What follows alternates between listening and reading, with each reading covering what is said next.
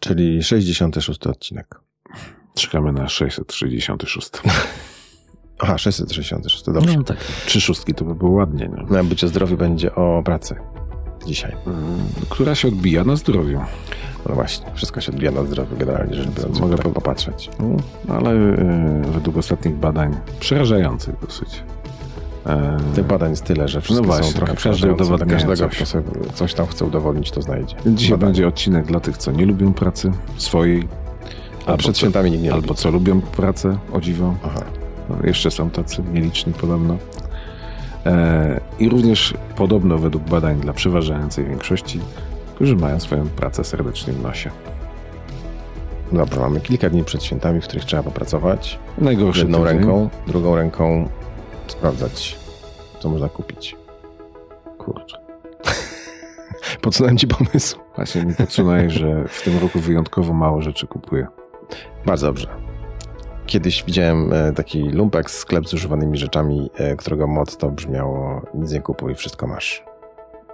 No to ja mam wszystko. Bardzo dobrze. Ale e, Wigilię u mnie się obchodzi i właśnie stwierdziłem już miesiąc temu, że jestem przeciwnikiem 12 potraw. Mi wystarczą 3.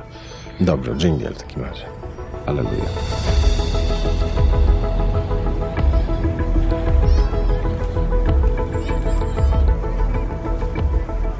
Nagranie i produkcja podcastu szumstudio.pl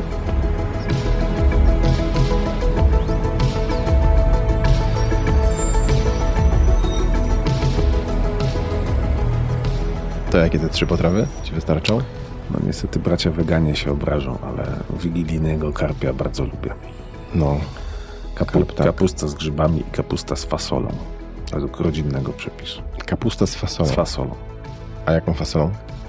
O Jezus, teraz mam szukać przepisu. Nie, kolor chociaż podaj. Biały. Biały, z białą fasolą. Z białą z białą fasolą. fasolą. Białą fasolą. Dodaje się tam różne rzeczy. Oliwę między innymi. Ten to u mnie takim absolutnym must have'em, który y, rzadko jest dosyć chyba spotykany, ale u mnie jest po, głównym punktem programu, to jest ćwikła.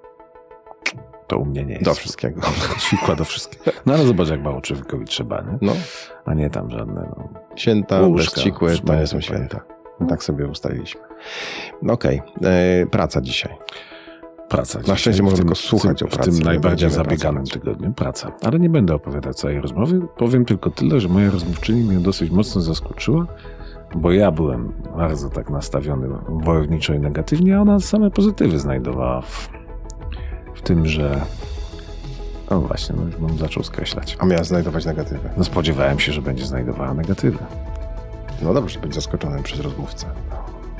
Czasami tak, No czasami tak, nie. no to, to więc wyszedłem na starego marudę znowu. Okej. To jeszcze przedstaw gościa, bo wypadałoby. Profesorka Bacha Kalinowska-Sufinowicz, czyli osoba znana bardzo wielu studentom, cudząca z nieszablonowego prowadzenia zajęć i badająca również wiele zagadnień związanych z pracą. No to do roboty. Jeżeli 86% Polaków wybrało brak zaangażowania w pracę albo zaangażowanie na minimalnym poziomie, to jakim cudem w ogóle jeszcze egzystujemy?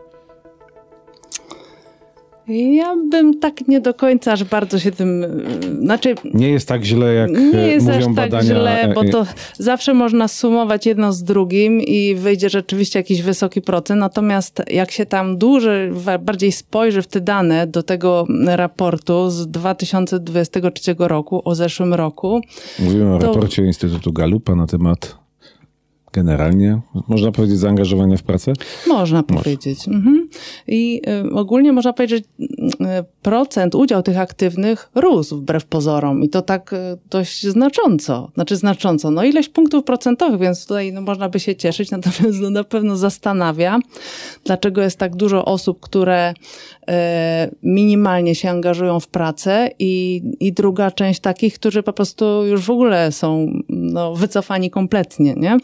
Często Też- się mówi dlatego, że, że y, y, następne pokolenia mówią, że nie, y, żyją, żeby pracować, ale pracują, żeby żyć. No i fantastycznie. Ale to ma wpływ. Ale ja myślę, że nie, nie tylko, bo w tym raporcie też było wspomniane o tym, że um, wiele osób z racji tego, że jest duża dostępność teraz miejsc pracy, szuka nowej pracy, lepszej, ciekawszej, taka, która będzie spełniać bardziej ich e, marzenia, aspiracje. E, I to było, e, myślę, takie interesujące, bo nawet wśród tych osób, które były bardzo zaangażowane, twierdziły tak, też był, była jakaś część osób, które chciały szukać nowej pracy. Więc ja myślę, że tutaj też warunki określone stwarzają no, ku temu takie możliwości, że możemy po prostu szukać, znajdować jakieś nowe, nowe miejsca i, i szukać w ogóle, zastanawiać się. Nie? Ja tu chciałem o negatywach, a pani sami, same pozytywne rzeczy dostrzega. A ja nie wiem, czy to jest pozytywne. Że to zależy, kto mówi. pracę na lepsze? Ale, no, z jednej strony na lepsze, ale z drugiej strony to też y, oznacza dla pracodawców, pracodawczyń, że mamy sytuacje takie, że praco, osoba pracująca z dnia na dzień rezygnuje z, z miejsca pracy, czasami nawet nie informując o tym swojego y, przełożonego i znika. Nie? I to jest problem. To jest podobno takie amerykańskie, bo Amerykanie jak podejmują nową pracę, to już zaczynają szukać nowej. Aha, no tego nie wiedziałam. A tak się mówi, ale czy to prawda, to już inna kwestia. No to trzeba by zapytać i to też w różnych Stanach, bo to też tak e, jeden student, który pochodził właśnie z Ameryki, ze Stanów, mówił, jak to wygląda w filmach, a jak to wygląda rzeczywiście, to są zupełnie różne, e, różne opcje, różne optyki. Nam się wydaje, że tam można się przeprowadzić z jednego stanu do drugiego, a to wcale nie jest, bo to jest kupa administracyjnej pracy i e, nie jest tak łatwo, jak to wygląda w ale, bajkach. Ale zawsze jak się porównywało, to ta amerykańska mobilność była duża, a Polak, o Polakach się mówiło, że są przywiązani do miejsca, że, że niechętnie zmieniają miejsce zamieszkania w poszukiwaniu pracy. No i tutaj są różni ludzie. Różni ludzie, dlatego że to zależy kto, bo jak mamy starsze osoby, no to faktycznie one są już przywiązane w jakiś tam sposób e, i mają rodziny i no nie chce im się zmieniać pracy, może, może w ogóle miejsca pracy, nie? E, ale na przykład są osoby młode tuż pod studiach, które w zasadzie niezależnie gdzie zaczną, mogą zacząć w Warszawie, mogą zacząć w Krakowie, w Gdańsku. E, świat staje przed nich, stoi przed nimi otworem, więc można nawet za granicą. Także no tutaj e, różne grupy osób są. Nie? E, są też takie osoby, które są słabiej wykształcone, też młode, ale które są przywiązane na przykład do miejsca zamieszkania na terenach wiejskich i tam w ogóle jest nieciekawe, jeżeli chodzi o potencjalne możliwości zatrudnienia. Bo mówi się o tym, że bezrobocie w Polsce bardzo niskie, ale z kolei jakby mhm. powiatami patrzeć, czy nawet gminami, to są takie miejsca, gdzie jest bardzo wysokie cały czas. No, są różne. To też e, czasami, no tutaj trzeba by się zastanowić, czy w tych miejscach rzeczywiście nie ma pracy, czy te osoby już są tak przyzwyczajone do tego, że, że, że nie mają pracy, że trudno byłoby im tę pracę zdobyć i utrzymać. To jest e, no, taka zasadnicza kwestia, mi się wydaje. To jeszcze chwilę o tym rynku pracy, mhm. bo kiedyś to się mówiło tak. Yy że rynkiem pracy trzęsą ci niedobrzy, niedobrzy przedsiębiorcy i jest rynek pracodawcy. To on narzucał wszystko. Czy to się zmieniło? Czy rzeczywiście już mamy do czynienia z rynkiem pracownika, który narzuca pracodawcom e, swoje warunki? No to też wszystko zależy od branży, tak? Bo są takie branże, gdzie mamy rzeczywiście rynek pracownika, gdzie mm, to osoby, które kandydują do pracy, decydują, czy będą tam pracować, czy nie, bo jest taki niedosyt, e, jest tak za, niski, za niska podaż osób właśnie w tym zawodzie, że rzeczywiście mogą narzucać swoje warunki. No ale są też takie mm, miejsca, gdzie chociażby no, edukacja, zobaczmy no, sobie, no, nie? I, i szkoły, tak? I gdzie mamy 80% kobiet pracujących. E, większość zdecydowana jest, to są osoby po studiach wyższych, a no, pracują za płace tak, e, tak niskie, że jest to po prostu no, moim zdaniem karygodne. I jest gigantyczny niedobór jednocześnie. No jest niedobór, bo osoby młode nawet jak idą do szkoły, żeby uczyć, bo chcą, bo chcą, bo lubią, bo, bo sprawia im to satysfakcję, to po pół roku albo nawet wcześniej odchodzą, bo stwierdzają, że nie są w stanie się utrzymać za te pieniądze. Tak? Nawet bez kredytu. Nawet bez kredytu. To można zapytać, czy te 30% podwyżki, którą e, zapowiedział e, świeżo upieczony premier Donald Tusk, czy to zmieni coś na rynku? Uwaga, dla wykładowców też to zapowiedział. Wiem, wiem o, tym, o tej zapowiedzi. No u nas jak u nas. My nie jesteśmy w tak złej sytuacji jak e, nauczyciele, nauczycielki przede wszystkim. E, natomiast no tutaj e, czy zmieni? No zobaczymy. Ja myślę, że to powinna być taka seria podwyżek, zwłaszcza w edukacji i wtedy jest szansa na to, że poprawimy sytuację, ale jak to nie będzie seria podwyżek, to no, no pogłębi się dalej niedobór, niedobór rąk do pracy, bo to widać przecież już w wakatach w szkole, które się pojawiają w trakcie roku szkolnego i, e, i A trudno pensja to najważniejszy warunek? E, no niby nie, ale tak jak więcej można zarobić e, w dyskoncie aniżeli, aniżeli w szkole, gdzie dyskont, no tu nie ma wymogu wyższego wykształcenia, tak? Natomiast przy szkole jest. To tak, no myślę, że te mm, nierówności płacowe nie idą w dobrą stronę. No to jeszcze jest prestiż. Chociaż na, akurat zawód nauczyciela to ostatnio Tylko za prestiż e, się nie kupi e, pod choinkę prezentów dla dzieci, za prestiż się e, też nie zapłaci czynszu i za prestiż też no, nie kupi się swoich, cokolwiek innego.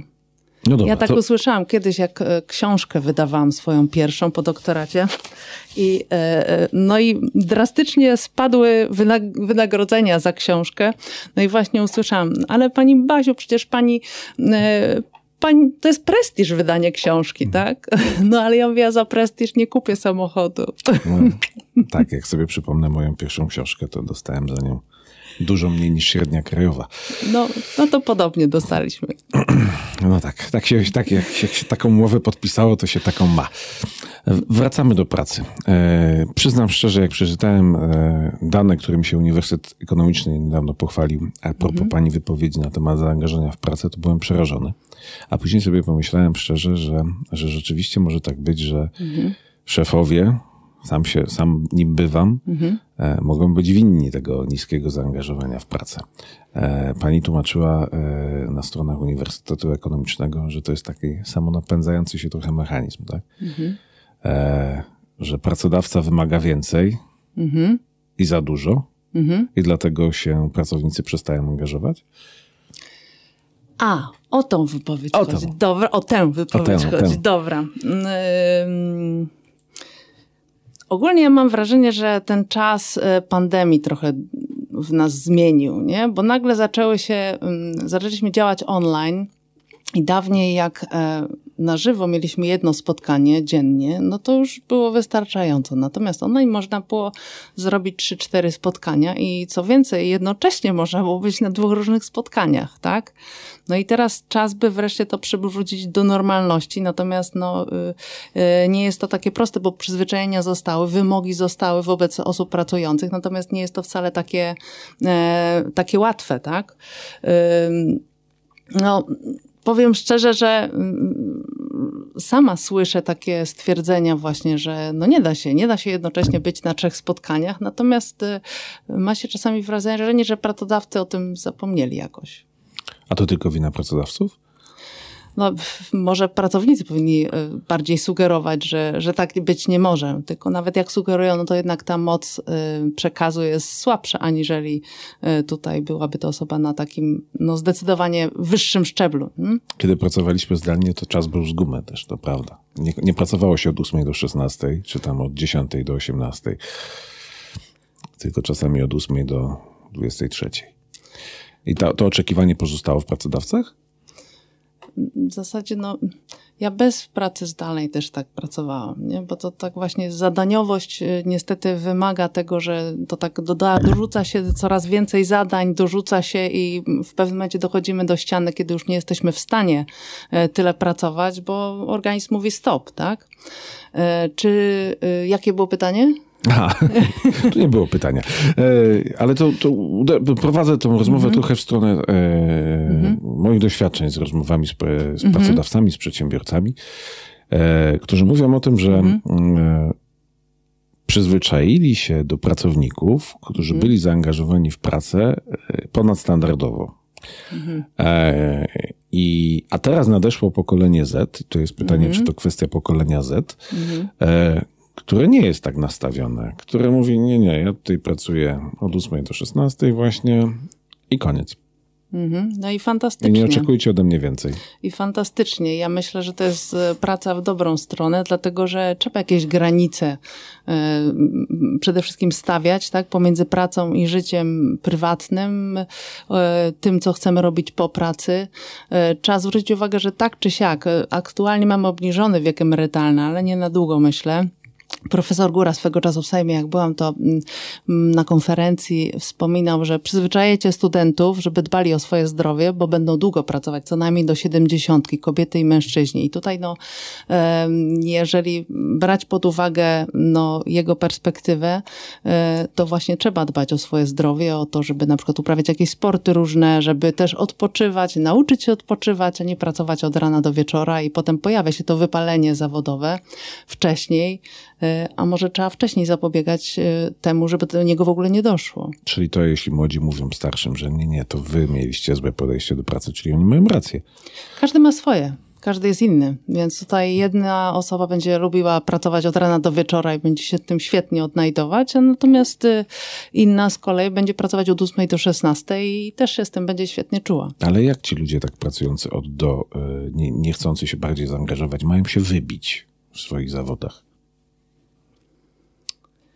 No ale może to oni stworzą teraz nowe drogi, jak to zrobić, tak? Nie musimy wcale tutaj y, pracować od rana do nocy, żeby, y, żeby coś osiągnąć w życiu, nie? Mogą być jakieś bariery i czasami, jeżeli na przykład nie pracujemy, to myślimy jakoś tam, jak rozwiązać dany problem i nam się on tak od tak pojawi i, i zrobimy coś, czego byśmy nie zrobili siedząc do końca dnia. No, to firmy będą miały problem. Nie, no tak patrzę na to. E, Z punktu również swoich zawodowych doświadczeń. e, e, Ja cytuję ciągle, nawiązuję do tej pani wypowiedzi e, do uniwersytetu, ale tam jest właśnie takie ciekawe, ciekawe zdanie, że e, szefowie przyzwyczaili się i trochę tęsknią do swoich poprzednich pracowników, którzy, którzy brali na gło- głowy więcej, którzy często mieli większe doświadczenie, umiejętności, którzy potrafili zrobić więcej. I przychodzą ci nowi, oni nie potrafią, ale szefowie i tak od nich tego wymagają. I później są niezadowoleni, e, że ci młodzi są tacy gnuśni, mało otwarci, mało aktywni. E, Firma już nie osiąga takich wyników. Za chwilę się zacznie straszenie zwolnieniami. A ja nie wiem, ja tak czarno nie malowała tego tutaj, tej kwestii. Ja myślę, że tutaj no, gdzieś tam będzie złoty środek i mm, jest to kwestia wynegocjowania pomiędzy pracodawcami i osobami, które są zatrudniane. E, Natomiast e, e, różnie mm, to może bywać, bo są też różne firmy i nie można firm wrzucać do jednego worka. Są malutkie takie przedsiębiorstwa, gdzie jest jeden do pięć osób, ale są też takie, które mają powyżej tysiąca, więc tutaj trudno jest porównywać. Różne są cele. Inny będzie cel firmy rodzinnej, tak? Inny będzie firm, ce, cel firmy takiej właśnie korporacji międzynarodowej, która ma w różnych miejscach swoje, czy fabryki, czy, czy, czy, czy sprzedaje, czy centra logistyczne i, i tutaj no to trudno mówić tak ogólnie o przedsiębiorstwie, bo to jest bardzo szeroka grupa e, podmiotów, e, które no, mogą w różnoraki sposób funkcjonować. Ale wychodzi z tego, że i tak to firmy się będą musiały bardziej przystosować do e, zmieniającego się rodzaju pracy czy rodzaju pracowników, tak?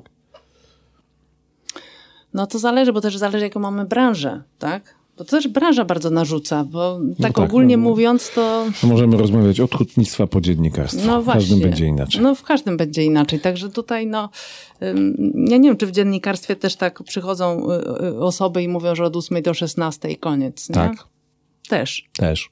Hmm, to ciekawe. Tak. No, ja mogę powiedzieć niestety, chociaż potrafię ich zrozumieć.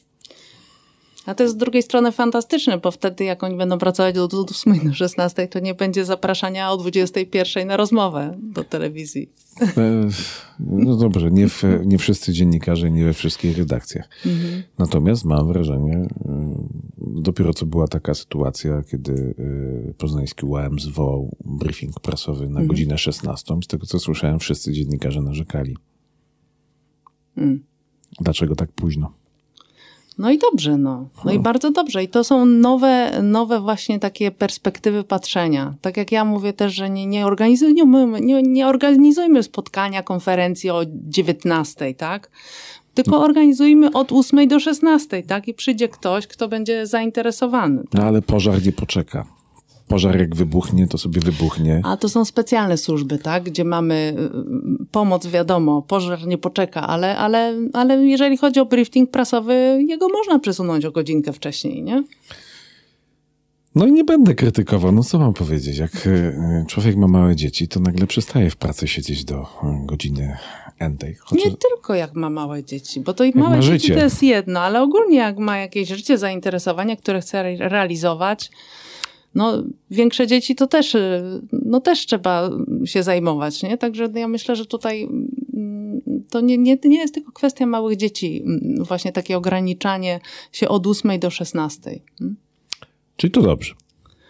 Ja myślę, że to jest ciekawy trend i ja bym nim szła, tak? Ale to, to też, to, to, ja sobie myślę z swojej perspektywy, natomiast e, są takie przedsiębiorstwa, które pracują na przykład przez cały dzień, całą dobę, no to będzie zupełnie inna bajka, tak? Także tutaj no, to wszystko zależy od tego, w jakiej jesteśmy branży i, i o czym, o kim mówimy. Ja tak nawiązuję do niektórych przedsiębiorców, Mhm. bo Elon Musk chociażby, ale na, na naszym podwórku e, właściciel pocztek, e, przepraszam, e, patrz Impostu, tak, Impostu, Właśnie tak. właściciel Impostu mówił swego czasu o tym, że jeżeli się chce cokolwiek osiągnąć w pracy zawodowej, właściwie on nie wyobraża sobie, że można pracować inaczej niż 12 godzin dziennie. E, no a z drugiej strony zdarzenie właśnie z ludźmi, którzy nie i basta, nie będą pracować. No właśnie, ale takich liderów, takich osób, które, no, że tak powiem, tworzą coś nowego, co jest zdecydowanie też trudniejsze, jest mało. Tak? A, a zdecydowana większość jest osób takich, które po prostu normalnie sobie żyją, niekoniecznie przewodząc tutaj y, takim o, ogromnym organizacjom. No nie każdy musi przewodzić. Chociaż Nie każdy, każdy. chciałby mieć te pieniądze. O, to na pewno. E, dobra, czyli nie jest tak źle, jak się wydaje. Ale e, czy to prawda, że z pandemii e, wyszliśmy poturbowani również jako pracownicy e, w depresjach i nie tylko? No, były takie badania dotyczące właśnie tego, jak się zaczęła, mm, zaczęła pandemia, że zaczął się z, no, generalnie masowe e, zwiększenie zakupów i psychotropów, i leków właśnie takich antydepresyjnych, także zdecydowanie bardzo pogorszyło stan psychiczny i to nie tylko dorosłych, pracujących, ale też i dzieci, bo tutaj też się pojawiły problemy. Także no niestety mm, myślę, że jest to mm, wciąż jeszcze wyzwanie, tak, które w jakiś tam sposób przed nami stoi. Myślę, że jak wróciliśmy do normalnej pracy, niekoniecznie zdalnej, to w jakiś tam sposób kontakty społeczne nam pomogły. Natomiast e, no ta praca taka sama i to takie łączenie wszystkiego w jedno, to, to, to był trudny czas, czas pandemii. No, Ale wychodzi na to, że się jeszcze nie skończył. E, Jak sobie firmy mają radzić w takiej sytuacji, kiedy depresja jest właściwie chorobą Mhm. powszechną dla pracowników? Są organizowane różne szkolenia właśnie dotyczące chociażby jak się relaksować, jak e, zacząć tutaj mm, no, f, f, f, poprawiać sobie nastrój, tak, aby nie doprowadzić się do stanu takiego najgorszego.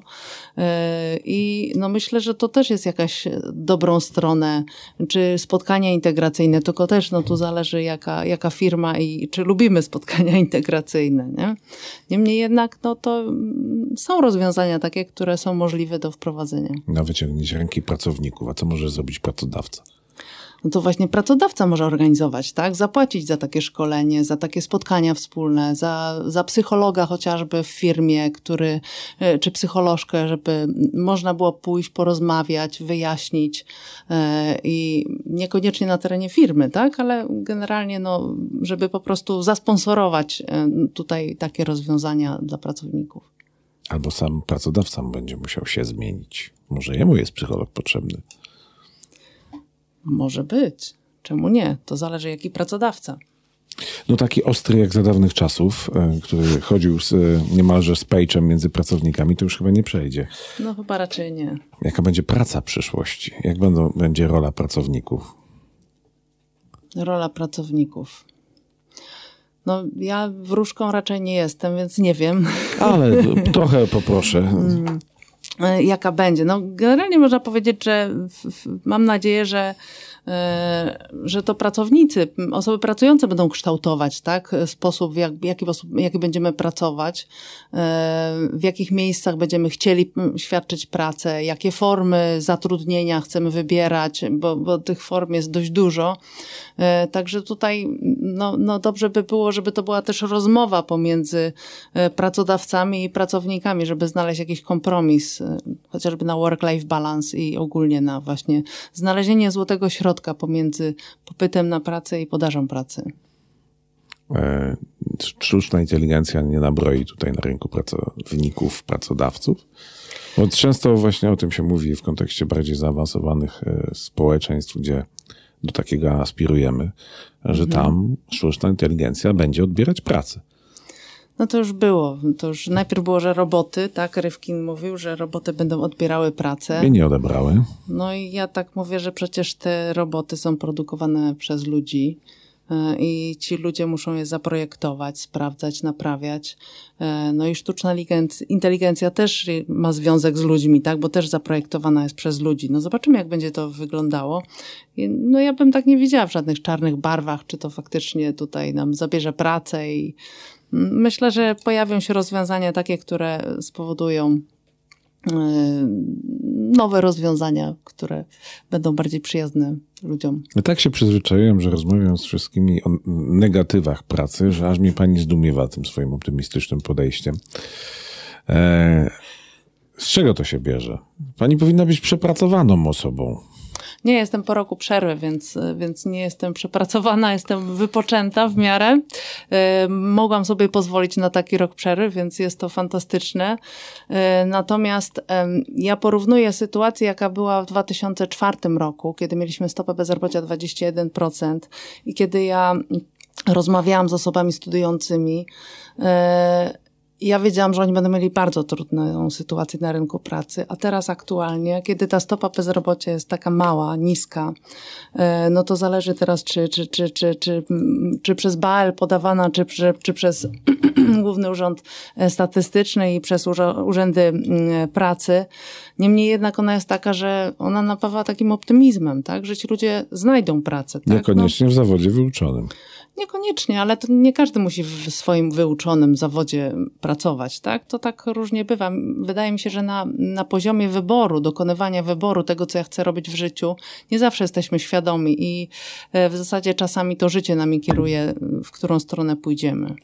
No tak, ekonomiści zostają baristami albo dziennikarzami, tak bywa. No ale też potrzeba dziennikarzy, którzy spoglądają ekonomicznie, tak? I są, wiedzą, co to jest PKB, co to jest inflacja, potrafią skomentować, co się dzieje, dlaczego PKB rośnie, jakie składniki. No fantastycznie, jak są tacy ludzie i, i mówią właśnie jak o... dobrze o tym słuchać.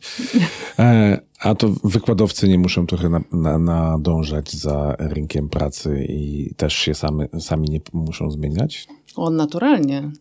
Ja sama ostatnio, bo ja mam taki przedmiot y, wystąpienia publiczne, coś ala.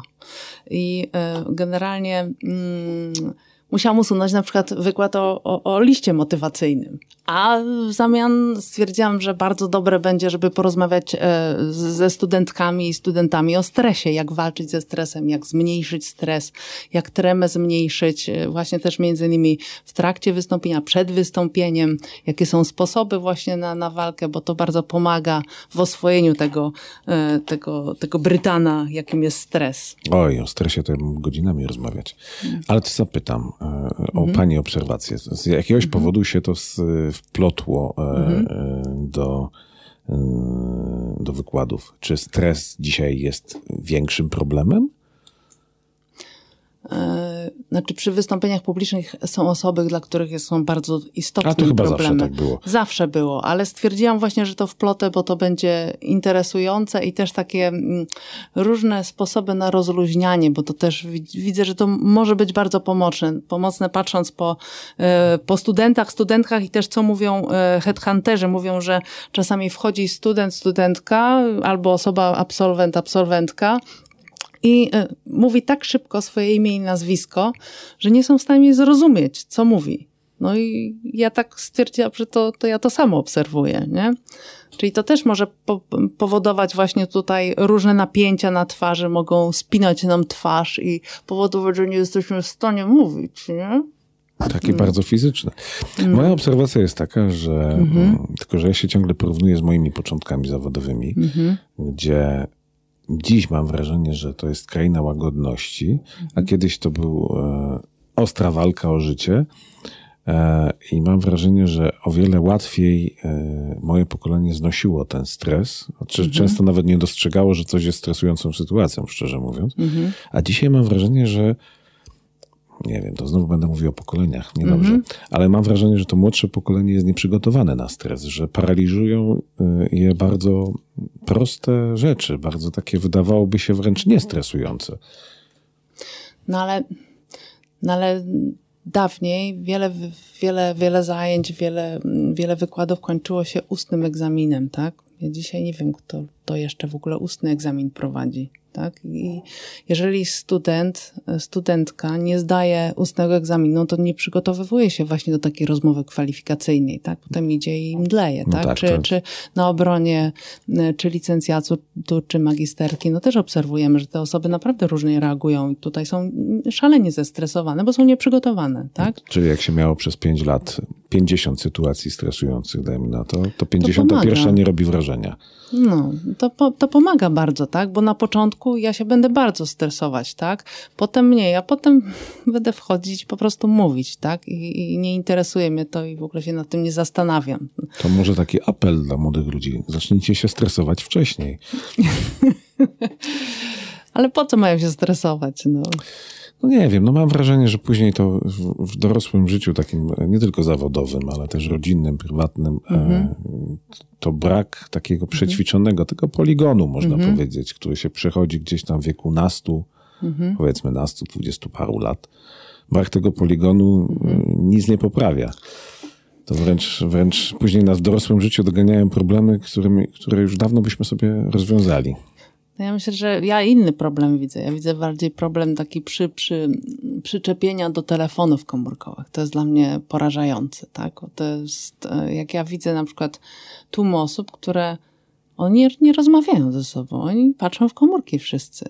I to jest, dla mnie to jest przerażające, tak? Bo w zasadzie, no, no zamiast porozmawiać, to jest sytuacja społeczna taka, która jest, no, Y, która może też no, pomóc nam tak, w funkcjonowaniu. No to jest norma, tak, że my rozmawiamy z ludźmi, a tutaj te normy w ogóle są zmienione. Tak? Ja, ja w ogóle chcąc porozmawiać z dziećmi, to ja zapraszam na obiad przez Messengera. Tak?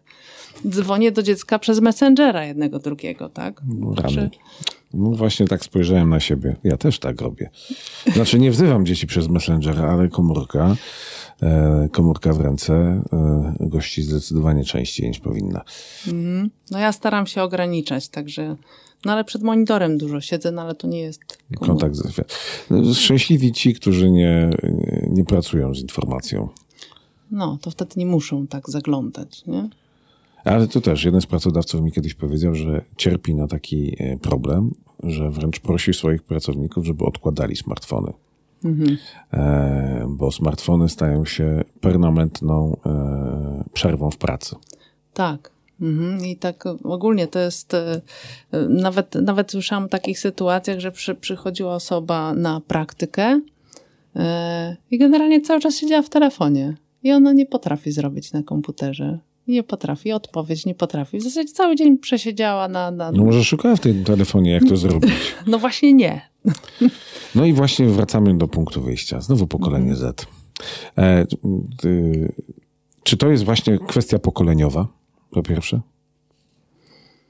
Znaczy ja, ja nie wiem, czy tak bardzo ogólniała. Na pewno są jakieś cechy ogólne takich y, grup, które urodzone są po pewnych y, przedziałach tutaj określonych lat, E, ale są też wyjątki, więc nie wiem, czy tak bym aż uogólniała, że tam no, connected, przyczepieni, mm. tak, do, do, do telefonu i nie mogący rozmawiać, bo są też tacy, którzy rozmawiają i którzy potrafią się w jakiś tam sposób uwolnić, nie? Także No ja nawet w swojej książce Osoby młode na rynku pracy w, w, w, przedstawiałam podstawowe cechy pokolenia, kolejnych pokoleń, aczkolwiek no właśnie też z taką dozą e, sceptycyzmu, czy aby na pewno wszyscy jesteśmy tacy kreowani i definiowani przez to, kiedyśmy się urodzili. No, ja mam co do tego wątpliwości, bo e, tak zwane pokolenie Z, w które tak kiedyś uwierzyłem, mhm. jego cechy obserwuję w swoim pokoleniu również. Mhm. Są po prostu ludzie, którzy się zachowują jak to mityczne pokolenie Z, mając lat 40, 50, może nie wiem, więcej to chyba mhm. nie znam, ale czy może to technologia nas tak zmieniła? Ale które cechy konkretnie? Które cechy? A to teraz ja negatywami polecę. Dobra. Mam takie e, wrażenie e, ogólnego braku zainteresowania światem, e, spadającej pasji, e, spadającej chęci mhm. uczenia się czegoś nowego. Mhm. I to nie jest kwestia jednostkowa. Mhm. Ja to obserwuję po prostu w ostatnich latach coraz częściej. Mhm. E, kiedyś, e, oczywiście to też nie można przypisać całemu mhm. pokoleniu, że 100% e, przedstawicieli danej mhm. grupy społecznej, czy wiekowej, mhm. czy zawodowej taka jest. Tylko mam wrażenie, że ta liczba tych ludzi właśnie takich niezainteresowanych, takich, którzy to się wiąże trochę z pracą. Nie są zainteresowani swoją pracą, ta praca nie daje im mhm. przyjemności. Jak nie daje im przyjemności, no to, to się już dalej samo nakręca. Mhm. I taka grupa tych ludzi rośnie. Trochę to wygląda tak, jakby mhm. oni chcieli w życiu robić nic. Mm. No ja, ja, nie wiem, czy ja obserwuję takich ludzi, bo ja z kolei jak tak patrzyłam, o, rzeczywiście mm, z roku na rok te hobby ewoluują ludzi przedstawianych, bo ja lubię pytać y, studentki, studentów o hobby, y, ale mają jakieś, nie wiem, chęci wyjazdów za granicę, czy zwiedzania świata, czy, czy coś Może pani innego. ma wyjątkowych studentów? No ja nie wiem nie wiem, nawet w tym roku zdarzyło się bardzo dużo osób, które trenują sztuki walki, co mnie zaskoczyło bardzo pozytywnie, że tutaj wreszcie więcej, nawet jedna osoba nie tylko sztuki walki, ale gra na pianinie, czyli coś ale ja, bo ja skończyłam średnią muzyczną i, yy, i jednocześnie właśnie yy, no, jednocześnie y, też trenowałam sztuki walki. Dlaczego pani nie robiła, tak szczerze mówiąc? Czego nie lubiłam? Czy... Nie robiła. No nie, no na pewno duże rzeczy nie robiłam. Nie, nie, nie. Ja tam, no, była pani bohaterką mediów mhm. ze względu na swoje e, e, liczne aktywności zawodowe. Aha. Trochę tego było. No coś tam było, no. no. Ja lubię zmieniać i lubię w ogóle czymś się zajmować dodatkowo. To jest taka odskocznia dla mnie, która mnie... Ale również w zawodzie widzę, że dużo pani zmienia. No, do legendy przeszło to, jak e, profesorka, chyba wtedy jeszcze nie profesorka, przyszła na zajęcia przebrana Chyba już profesorka. Tak? Mhm. To dokończę. Hijab. Hijab, tak, tak. No bo to A tak... już się nie zdarza? Zdarza się, zdarzało się, bo poszłam też jeszcze raz w hijab. Teraz, zaraz, y, y, co ja byłam ostatnio ubrana? Nie, ostatnio byłam sobą. Osobą, która e, choruje na, osobę, na chorobę dwubiegunową i która spędziła miesiąc w szpitalu psychiatrycznym rok temu. I powiedziałam studentom o tym na, pierwszym, y, na pierwszych zajęciach, bo na pierwszych zajęciach mówię właśnie. I jakie są, są reakcje? No ja byłam pozytywnie zaskoczona bo ja myślałam, że oni no, będą się mnie jakoś bali albo coś. E, a, a studenci tutaj i studentki bardzo pozytywnie. No, generalnie miałam na pierwszym wykładzie 29 osób, na następnym było 63, także no, to już też e, wskazuje, że mm, faktycznie no, no, na możliwy sposób zaliczania im się też e, spodobał. A co, jak się zalicza? Generalnie chodzą, uczestniczą w zajęciach i też mają zadania wykładowe, które mają do wykonania, nie? Także to też może wpływać. No tak, jak się nie jest nudnym mm -hmm. wykładowcą, to, to zejście z katedry pomaga.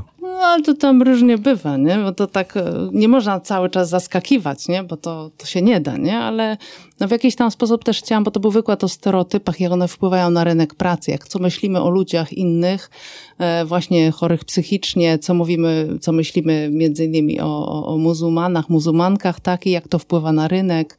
E, ogólnie o matkach, o osobach sprzątających, bo nawet jako sprzątaczka poszłam przebrana na, na, na, jedne, właśnie na jeden wykład o stereotypach.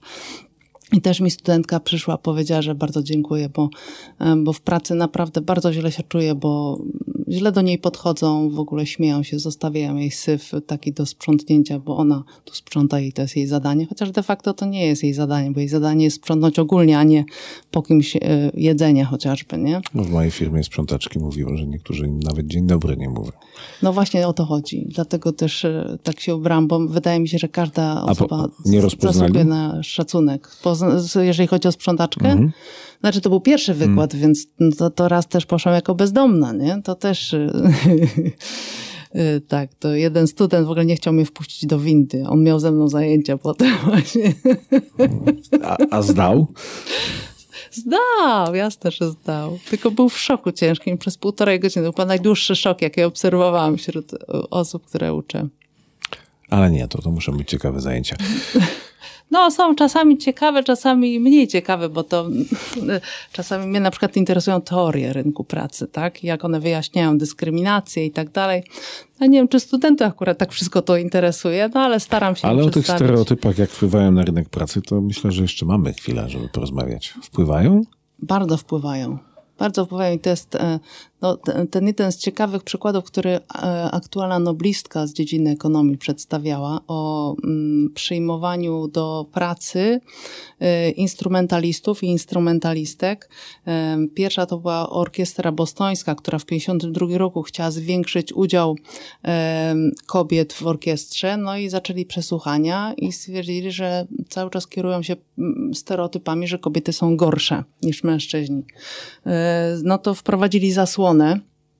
E, I dalej to nic nie dało. I, i, I, cały czas się zastanawiali. Poprosili, żeby ściągnęli buty ci, co, co grają. I wtedy dopiero zwiększyła się liczba kobiet w orkiestrze. Czyli stukot obcasów powodował, że przeświadczenie, że osoba źle gra. Ja akurat bardzo dobrze znam te stereotypy, bo mój profesor przez jakiś czas bardzo długo mi powtarzał, że kobiety nie nadają się orkiestry, że są, e, źle grają, przyspieszają i, i no teraz patrząc na skład orkiestry, teraz jest głównie kobiecy, tak? To Dobra. też wynika z niskich płac, tak?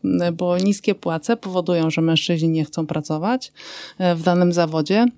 No i w ten sposób, nawet tam, gdzie w ochronie, na przykład, gdzie kobiety nie mogły pracować, bo się nie nadawały, też się zaczęły nadawać. Z powodu niskich płac. Tak ale nie z powodu niskich płac dla kobiet, tylko w ogóle w danej w branży. W ogóle, w ogóle poziom płac w branży. Hmm. To teraz się zastanawiam, dlaczego tak mało jest kobiet prezesów. Tam akurat płace są wysokie, no to można powiedzieć, że dlatego mężczyźni się tam pchają. Właśnie jak patrzyłam, porównywałam to w sektorze publicznym, mamy już 60% kobiet właśnie na menedżerskich stanowiskach tylko że liczba kobiet, w ogóle tych stanowisk dyrektorskich, kierowniczych w sektorze publicznym jest mniejsza niż w sektorze prywatnym. I właśnie tam wśród prezesów, tym takim, bo tam jest wśród menedżer, menedżerki, menedżerowie, tam są różne e, grupy menedżerskie, tak? I wśród prezesów właśnie tej najwyższej półki to jest rzeczywiście mamy jeszcze niedobór. I myślę, wydaje, że to głównie chodzi tutaj o czas pracy, który jest nienormowany i tutaj nie ma tego od 8 do 16. No, kiedyś się panie na mnie obraziły, jak powiedziałem, że między innymi to jest problemem kobiet e, na mhm. wysokich stanowiskach, że często rodzina albo kariera. Bo e, jak się mhm. chce mieć rodzinę, to tak często kobieta jest tym duchem opiekuńczym, mhm. który ma dodatkowe obowiązki z tego powodu też, mhm. że na karierę już nie ma tyle czasu, mhm. ile w oczekiwaniu swoich szefów powinna mieć. Nie do końca, nie. bo to zależy od kobiety też, zależy od tego, jakie ma wykształcenie, tak. Czy Sprzedałem na... kolejny stereotyp. E, no, jest stereotyp, mhm. tak. Bo generalnie właśnie tak patrząc przez ten stereotyp matki, przez pana przedstawiony, pana redaktora, to niewątpliwie można stwierdzić, że kobiety w ogóle nie ma co zatrudniać, nie? No, ja przypuszczam, że tak myślący pracodawcy są. E, no są, ale to się zmienia. To się zmienia, bo ja też obserwuję ogłoszenia o pracę i jak dawniej e, patrzyłam, bo z punktu widzenia chociażby właśnie języka jest używany. Czy, czy szukają menedżera, czy menedżera i menedżerki, tak? I teraz przyznaję, Już że... takie rozróżnienie robili. Tak, tak. I na, albo szukają menedżera w nawiasie kobiety lub mężczyzny.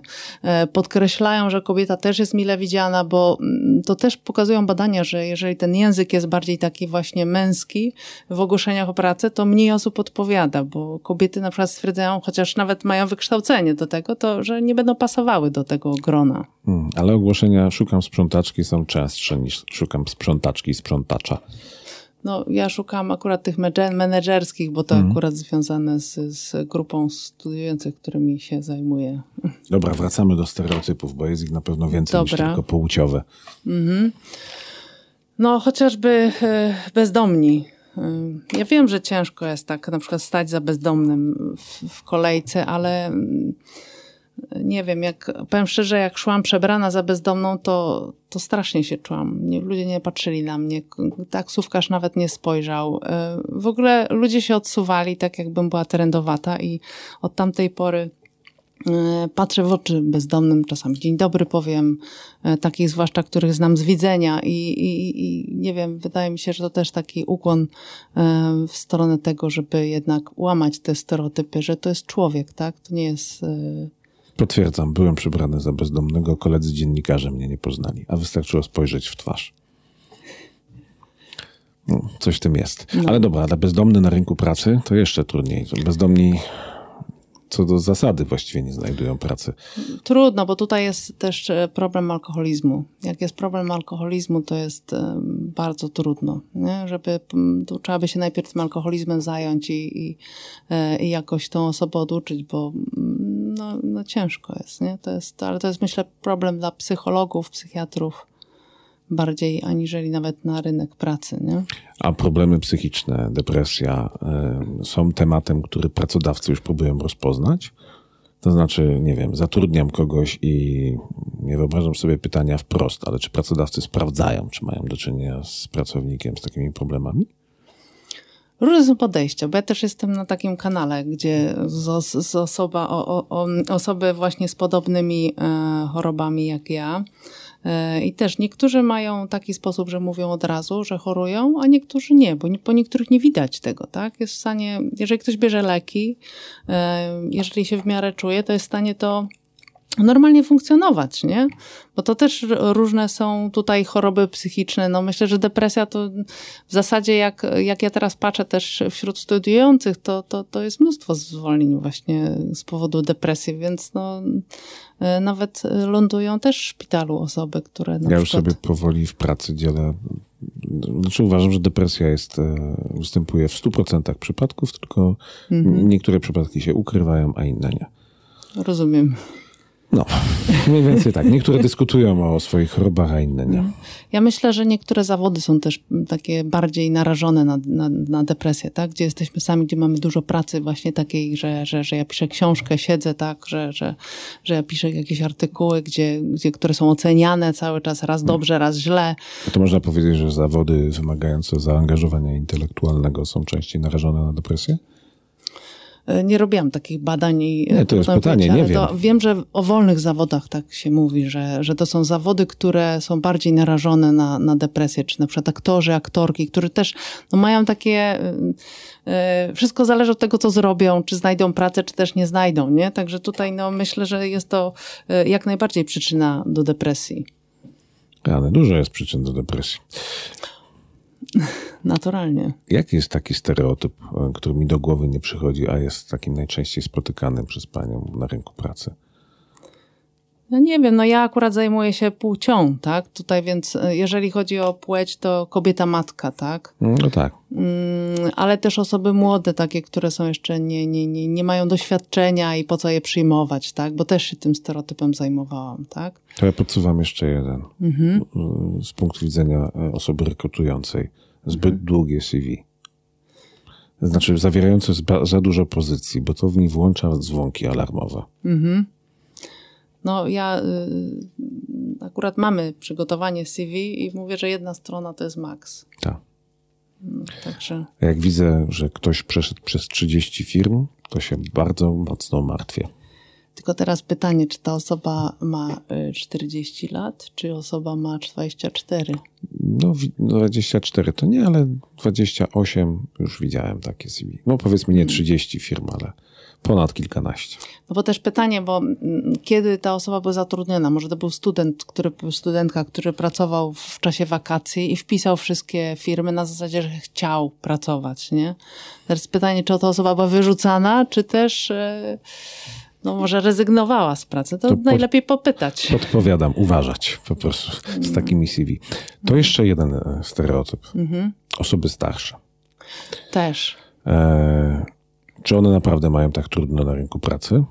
E, czy pracodawcy rzeczywiście mają uraz, czy, czy nie chcą zatrudniać?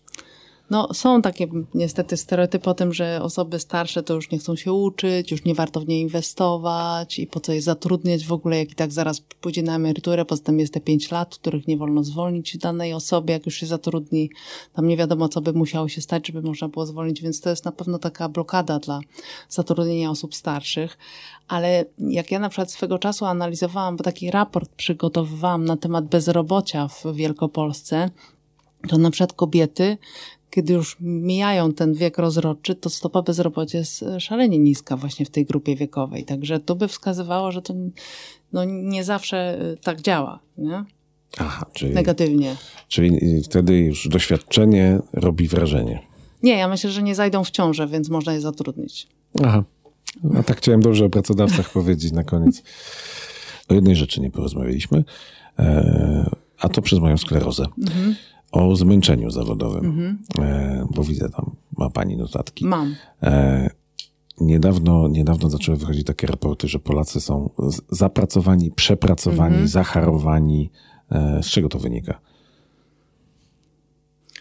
Czego? No, myślę, że z tego, co wcześniej y, rozmawialiśmy na jaki temat. No, tutaj według badań Pracuj.pl z tego roku ponad jedna czwarta y, osób, które były respondentami, była zmęczona badaniami, y, swoimi bieżącymi zadaniami. Tylko jak wyeliminować bieżące zadania, żeby nie być zmęczonym?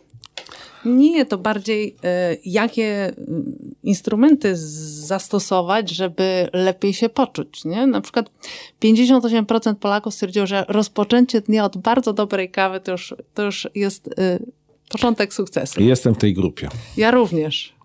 Bardzo dobra kawa, ale bardzo dobra kawa. Od razu tak. poprawia dzień. Tak, od razu jest lepiej. Także I, tutaj... szak, i, I szakszuka dodam od siebie. I co jeszcze? Szakszuka. Co to takiego? Takie fantastyczne danie z dużą ilością e, kuminu, e, pomidory, na to się jajka wbija. Aha, to ja jak nie Takie, mogę. To... No, ale no, dobra, nie każdy może, weganie nie mogą. Uwielbiam. Nie, nie jestem weganką, Dla, ale... ale... ja dlatego nie zostanę nigdy weganinem, bo te jajka w szakszuce muszą no, być. A to ja mięso z kolei. Tutaj weganie pewnie będą nienawidzić, no ale trudno. I weganki też. Ale cóż. Dobra, wracamy do zmęczenia zawodowego. Tak. E, dobrze pamiętam, że Polacy chcieliby więcej wypoczywać? No właśnie tutaj y, z tego badania Pracuj.pl z tego roku wynika, że 27% Polek Polaków potrzebuje przerwy dłuższej niż dwa tygodnie, żeby wypocząć. Czyli y, jeżeli chodzę na trzytygodniowe mhm. urlopy raz do roku, to dobrze robię. No tak. A tych urlopów nie powinno być więcej? Za 26 standardowych dni urlopowych to nie jest za mało, jak na potrzeby Polaka? No to by trzeba porozmawiać o tym, ale no, ja mam więcej dni, więc ja trudno mi dyskutować. Nie? Miałam 36, więc... Trzeba spróbować zrobić badania. Tak, można by zrobić badania, ale to by wyszło, że w zasadzie nie, nie lubimy pracować że możemy krócej. Ale są przecież takie plany, żebyśmy na przykład w piątek już nie pracowali. No właśnie, chciałem o to zapytać. Mhm. Czy czterodniowy albo siedmiogodzinny dzień mhm. pracy, albo czterodniowy dzień pracy jest rozwiązaniem dla naszej kondycji psychicznej, wypalenia, zmęczenia? Trudno mi stwierdzić, jak to, jak to by zadziałało, ale niewątpliwie pozytywnie. Tylko dla mnie ja widzę zagrożenie, że to będzie również e, wypłata za 4 dni i wypłata za 7 godzin zamiast 8. Ja widzę zagrożenie, że ten pracodawca po prostu będzie chciał w tych 7 godzinach albo 4 dniach upchnąć to, co do tej pory było w 5. No to, to tak jak z wykładem. Jak e, mamy przez dwa, e, dwa semestry wykład i nagle przechodzimy do jednego, to niektórzy stwierdzają, że po prostu muszą szybciej mówić, żeby zdążyć właśnie w ten jeden SMS. To tak się nie da. Zamiast sobie coś odpuścić. No, ale to tak właśnie niektórzy nie potrafią. No firmy robią wszystko, żeby maksymalizować zysk, więc raczej nie będą skłonne zatrudniać dodatkowych pracowników. E, to zależy, które firmy, ale no niektóre jak potrzebują zatrudniać nowych, to zatrudnią, tak? No jak będzie niestety pogarszanie się stanu gospodarki, no to będą pewnie bardziej zwalniać. No to gospodarka to jest tak, no działa cyklicznie, nie? Jak no. kobieta trochę. No ale są też firmy bardzo przyszłościowe, które mają takie podejście i w sumie z tego korzystają. Wypoczęty pracownik to kreatywny pracownik. Dokładnie. Dokładnie. Są takie, są takie mm, firmy i ja myślę, że to by było mm, takie warte wprowadzenia takie rozwiązania. Nie wiem, czy na wszystkich stanowiskach, nie? ale są takie właśnie, szczególnie te, które wymagają kreatywności, to taki rok przerwy to dobrze robi. No mówiła mi pani. Rok przerwy. Znaczy ja w tym samym, ja w tym czasie pisałam książkę, żeby nie było, że nic nie robiłam. Nie. Nie, nie, ja, każdy ma inny charakter. Ja pewnie roku przerwy nie wytrzymał. Nie wiedziałbym, co ze sobą zrobić. No to siłownia codziennie. O, to ja po roku, Boże, Arnold Schwarzenegger by się kłaniał. No i bardzo dobrze. Mój ojciec ma 91 lat, codziennie jest na siłowni. W niedzielę tylko nie idzie, bo kolegów nie ma. No proszę pani, i, to, i proszę państwa, i to jest właśnie aktywne podejście do życia. Moim państwa gościem była pani Bacha Kalinowska-Sofinowicz, profesorka Uniwersytetu Ekonomicznego w Poznaniu. Dziękuję bardzo. Dziękuję bardzo. Dziękuję. Dziękuję panie redaktorze. Dziękuję państwu.